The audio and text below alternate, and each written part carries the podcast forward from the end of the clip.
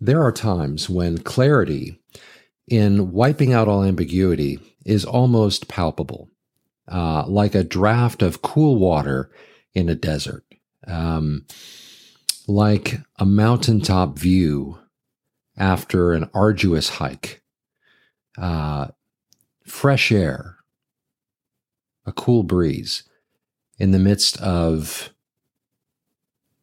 a desert. Uh, Romans 8, 31 through 39 is one of those places, uh, is one of those points of clarity that wipes out all ambiguity.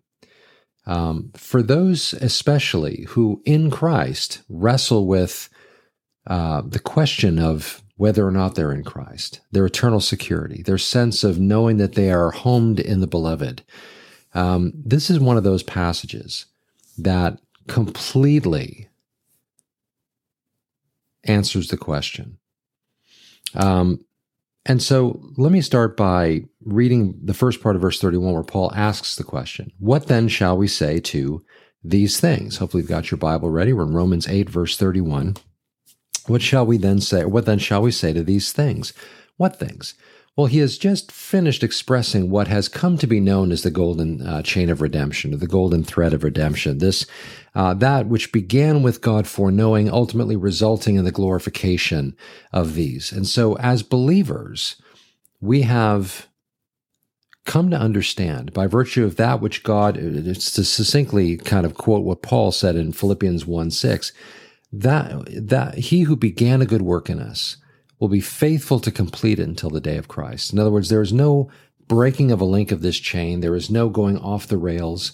Um, what God has begun, he will finish. Since that is true, and the rest of what he says here in chapter 8 is the result of that knowledge. And so it is important for us that we understand that the work that God has done, he has done. Uh, we are saved by grace through faith not of works, not of ourselves, right? Lest we boast. Uh, if salvation comes, if righteousness comes through the law, then Christ died needlessly. Galatians two twenty one. Um, this idea that it is rested completely in the hands of God to save, and because it is in His hands, what then shall we say to this? And this then begins to bring about everything Paul says that follows. If God is for us, who can be against us? This is the utmost of rhetorical questions. Uh, if God is for us, who could possibly be against us? Is the tenor that this statement carries with it. Uh, it is not like, oh, well, this guy or that guy or Satan's. You know, the, there's lots of things against us, but the point is, if God is for us, nothing that stands against us has any chance of ultimately accomplishing the purpose that that it would seek to accomplish because God is the one who stands in the way. He is the barrier against which all opposition ultimately crashes into, and we stand safely behind it. If God is for us, who can be against us? And now he goes on to express some of the reasoning behind this. But he, or he goes on in verse 32 He who did not spare his own son, but delivered him up for us all, how shall he not with him also freely give us all things? And so he starts in verse 31 by talking about how he has accomplished this. Therefore, who can stand against us? Secondly, he goes on to express that he was personally willing to give that which mattered most. He did not even withhold his own son, but ultimately, God, uh, uh, you know, God so loved the world that he gave his only begotten son, did not withhold him, but gave him that all who would believe in him, whosoever would believe in him, would not perish but have everlasting life. Um, and so we see not only the power of God at work in, in both starting, driving through, and completing that which he sets out to do, but ultimately also the heart behind it, his willingness to give even that which mattered most, his love fully expressed. Because he loved us, this was given, he was given, Christ was given. And so there is a love on God's part that ultimately uh, undergirds the motive that uh, that that that for all that he did in order to accomplish this, um, and of course because of that willingness to give, shall he not therefore freely give us of all these things? Uh, it naturally follows. And so love again undergirds this. Verse 33 Who shall bring a charge against God's elect? It is God who justifies. The accuser, the adversary, the one who seeks to stand before God and accuse us. But of course, Christ stands as the advocate between us and the Father, uh, John, uh, John. And so the idea that that there are those who would seek to accuse and condemn, but the response to that, it is God who justifies. Now we've spent a lot of time talking about these things, so there's a part of me that that really wants to kind of break down these ideas again, but but the other part of me just wants to see this passage in the beautiful summation sense that it's given. Uh, in other words, when when these words were read to the church in Rome, as Paul was writing them, I mean, you can just see that he is just reasoning through under the inspiration of the Holy Spirit the result of all that God has done. And it's, it's, it is a praiseworthy statement. It is a series of sentences that are intended to evoke a response of worship in the recognition of all that God has done. And so there's a part of me that doesn't want to sort of do an autopsy of the passage because the passage just speaks and so again, uh, when those in Rome would hear these words, this is at the end of Paul's richly, deeply theological explanation of God's purposes being fulfilled and this kind of thing. And now he talks about the purpose that has been fulfilled. And you can almost imagine those believers in Rome listening to these words with that rush of relief and release pouring over them as they would hear these things, culminating in verse 39, which we'll get to. So again, what shall we say to these things? If God is for us, who can be against us? The answer is nobody. He who did not spare his own son, but delivered him up for us all. Again, this was God who did this, who ultimately delivered his son. This was the foreordained, pre- predetermined counsel of God that Christ ultimately was the, to go to the cross and die for the sin of the world. It is God who ultimately did not hold him up, uh, did not withhold him, but ultimately delivered him up for us all how then shall uh, how shall he not with him also freely give us all things? In other words, the inheritance, for example, like in Ephesians chapter 1, where Paul talks about the inheritance. We'll talk about this this coming Sunday. Um, the idea of this inheritance that is given to us. If, if God was not willing to withhold his own son, why would he withhold the lavishing of that which comes uh, in, in, in connection with that relationship now that we're invited to enjoy in Christ? And so there's that. And then verse 33 again who can bring a charge? Who can accuse God's elect? In other words, the one that God has ultimately not only begun a work in, but finished it in. Who can bring a charge against them? It is God who condemns. It is God alone who justifies, he says here. The one who alone has the right to condemn the lost sinner is the one who actually has justified the lost sinner. And so therefore, the one who can see the most clearly, the one who is the offended, and therefore has all the right in the world, uh, in all the right there could ever be to bring condemnation instead, becomes the one who justifies. And so, therefore, who can bring a charge? Nobody. God has justified, and it was his right and prerogative to do so, and he did. And so, therefore, who can bring a charge against God's elect? Who is he who condemns? It is Christ who died uh, the one again who had every right and and and by all rights should have condemned us, did not. Uh, in John's Gospel, Jesus speaks about how the Father has committed all judgment into the hands of the Son. And rather than judge us, he has instead justified. He has instead saved. He has instead taken our sin, that which condemned us, and has nailed it to the cross. This is why, when we spent all of our time uh, in the previous chapters looking at the law of God and uh, its perfect standard and its beauty because of that, yet it stands as our death sentence because we're incapable of keeping it. Well, this is this is that which would ultimately condemn us. But rather than condemn, Christ took our sin upon himself that we might instead be justified. Um, the propitiation, as John would put it in his first epistle, for our sin, the absolute satisfaction of God's righteous standard that was against us has now been taken out of the way. It's been taken care of. The debt has been paid. Uh, we have often spoken of this, and this becomes now this beautiful um, expression of the result of what Christ has ultimately finished. Uh, it is Christ who died and furthermore is also risen, who is even at the right hand of God, who also makes intercession for us. He is not our enemy. We are no longer seen as adversaries, but as sons and daughters, uh, co heirs with Christ unbelievably. And it is He who actually even makes intercession for us, both in the ultimate sense of having paid for our sins, but even still, He ever lives and makes intercession for us uh, how beautiful and beautiful this truth is. Um, who shall separate us? Now, here we go. Who shall separate us from the love of God, or the love of Christ, I should say?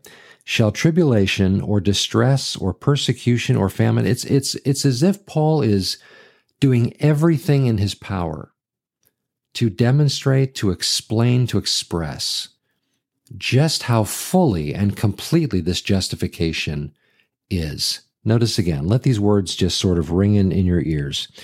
Um, who shall separate us from the love of Christ?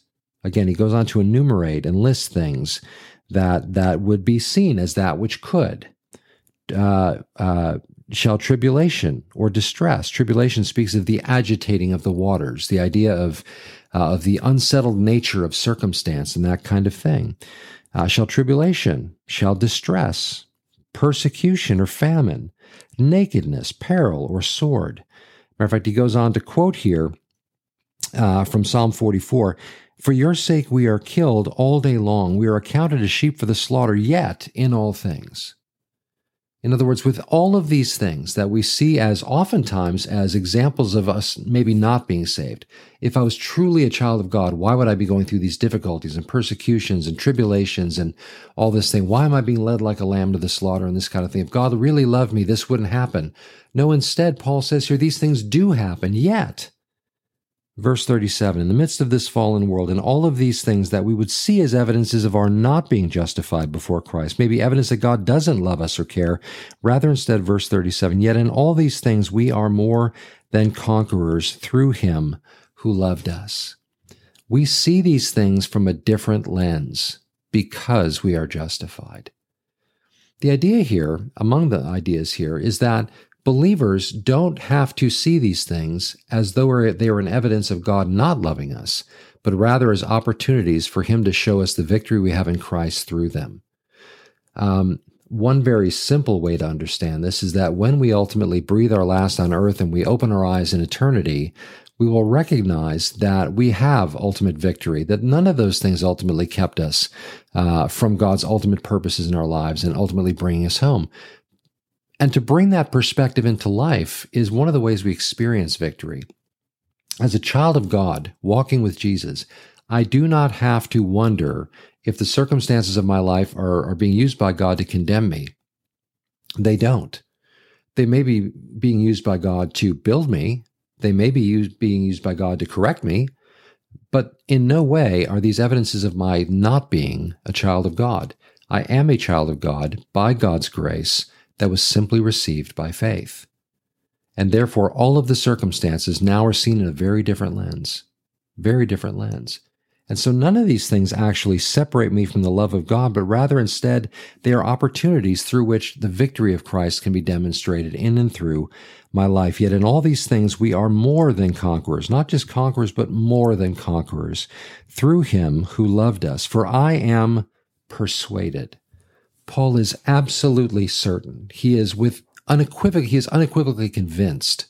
There is no shred of doubt in his mind, nor should there be in ours. Oh, that we would be able to say ourselves, for I am persuaded that neither death, nor life, nor angels, nor principalities, nor powers, nor things present, nor things to come, nor height, nor depth, nor any other created thing shall be able to separate us from the love of God which is in Christ Jesus our Lord. I would encourage you to go read that again on your own. We're all done here, take a moment and just read through that again and read through this whole passage again. This is the summary, the summation statement of everything that has come before in explaining what God has accomplished. Therefore, because those things are true, This now is the result. Nobody can accuse me. I mean, Satan will accuse us, but those accusations don't stand. Uh, nothing can separate me from the love of God in Christ. I'm justified, and nothing will change that, because he who began that good work will complete it until the day of Christ. And so, therefore, I can know and be persuaded again that neither death nor life, nor angels, nor principalities, nor powers, nor things present, nor things to come, nor height, nor depth, nor any other created thing shall be able to separate us from the love of God which is in Christ Jesus our Lord. As believers, we are settled in Christ.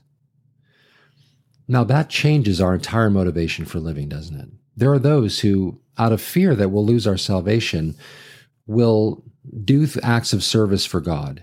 We will try to live out our Christian lives in exemplary fashion. We should, but the reason why we should is very different. Some will do so because they're afraid if they don't, that maybe somehow they'll fall out of the grace of God or something.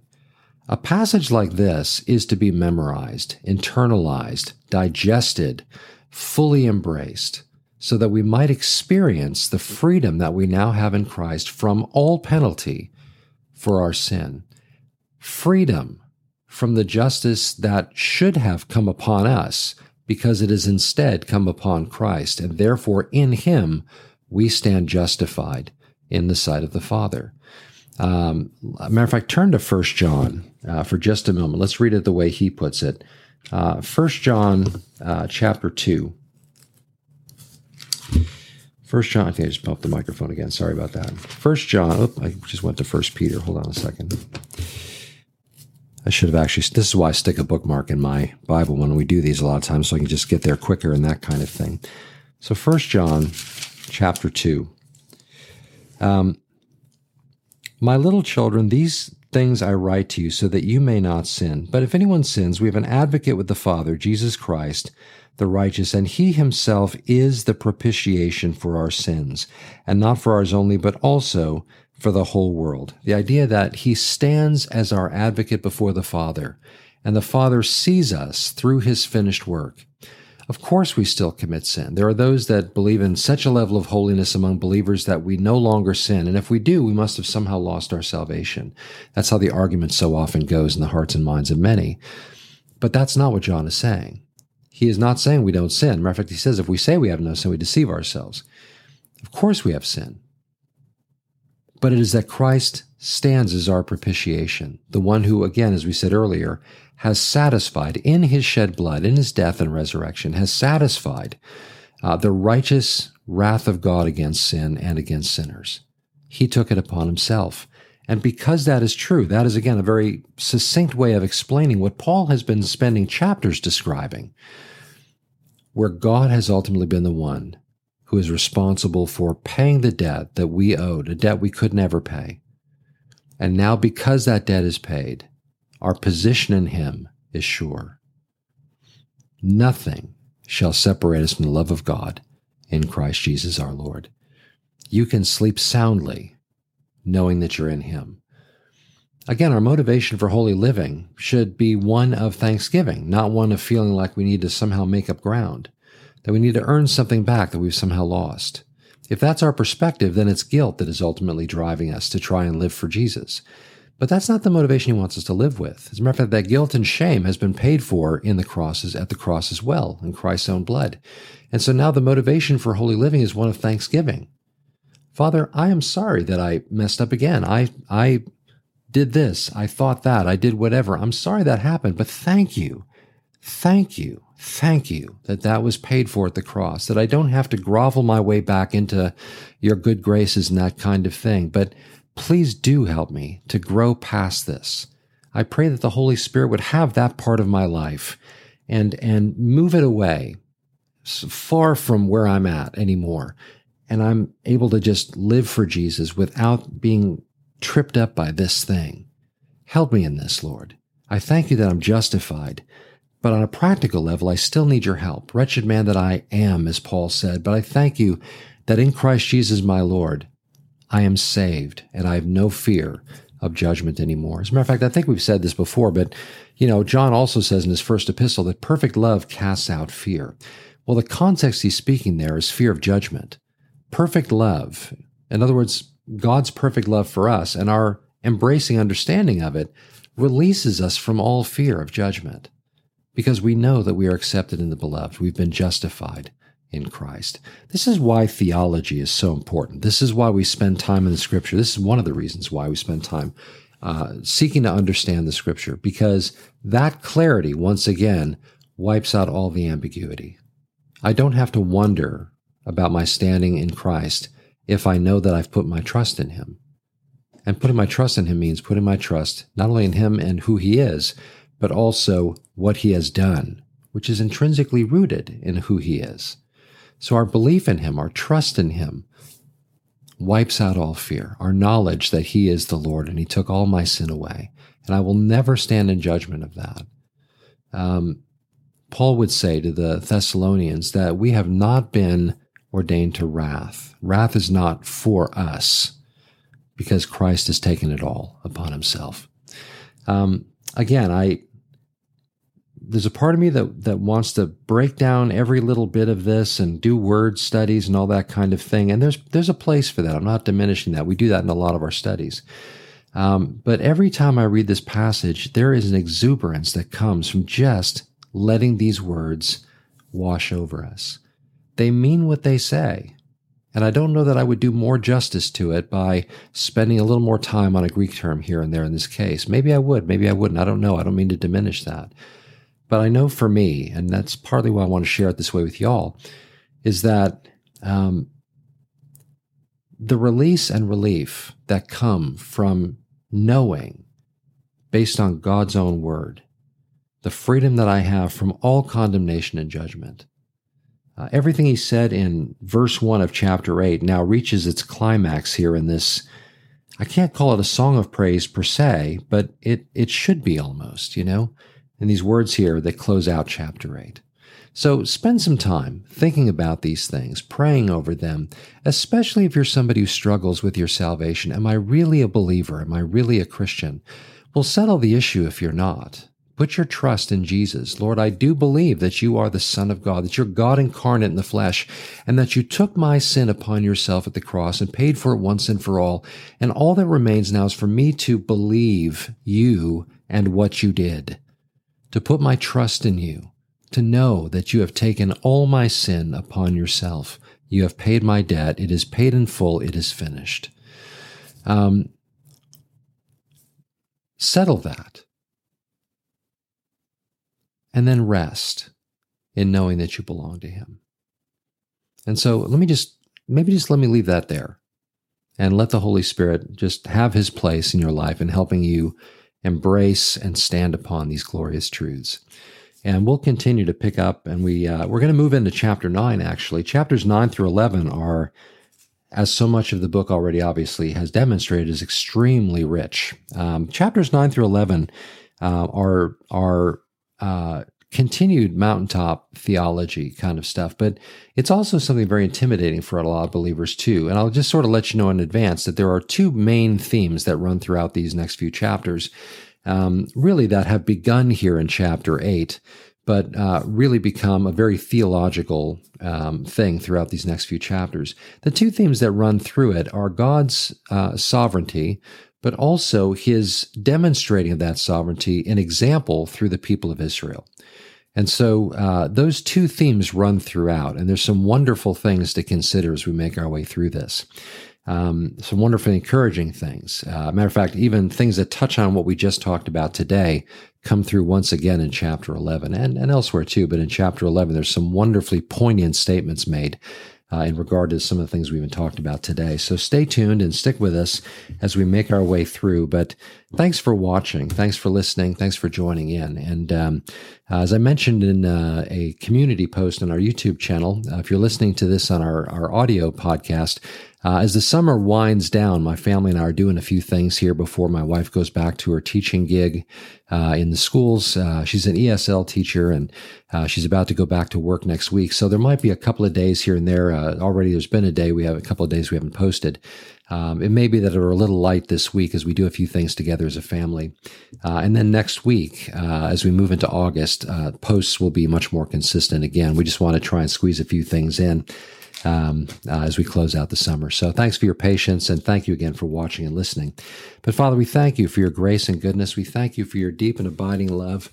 We thank you that uh, your desire for us is to know you and to know you well. And, and with that knowledge of you comes the security and the uh, the understanding that we are accepted in the beloved, that our debt has fully been paid, that we are um, that we are free from the penalty, we're free from uh, any accusation sticking. Yes, certainly the devil could accuse us of what we once were, and, and even what we still um, sometimes fall into today when we when we commit a, an act of sin. But we know that those accusations no longer stand because we have an advocate before the Father, even Jesus Christ the righteous. And so we thank you that our place in you is secure. Help us to rest in this knowledge. Help us to rest in these truths. Thank you, Father, for the comfort, the really the warm blanket of theology that helps us to recognize that we are safe and secure in your hands. And even as Jesus said, no one shall snatch us out of his hands or yours. So thank you for this. We love you and praise you and pray that you continue to help us as we study your word uh, to get to know the word of God, that in doing so we would come to know all the more the God of the word, you, the one who loves us uh, to the uttermost. Thank you, Father. We ask all this in Jesus' name. Amen.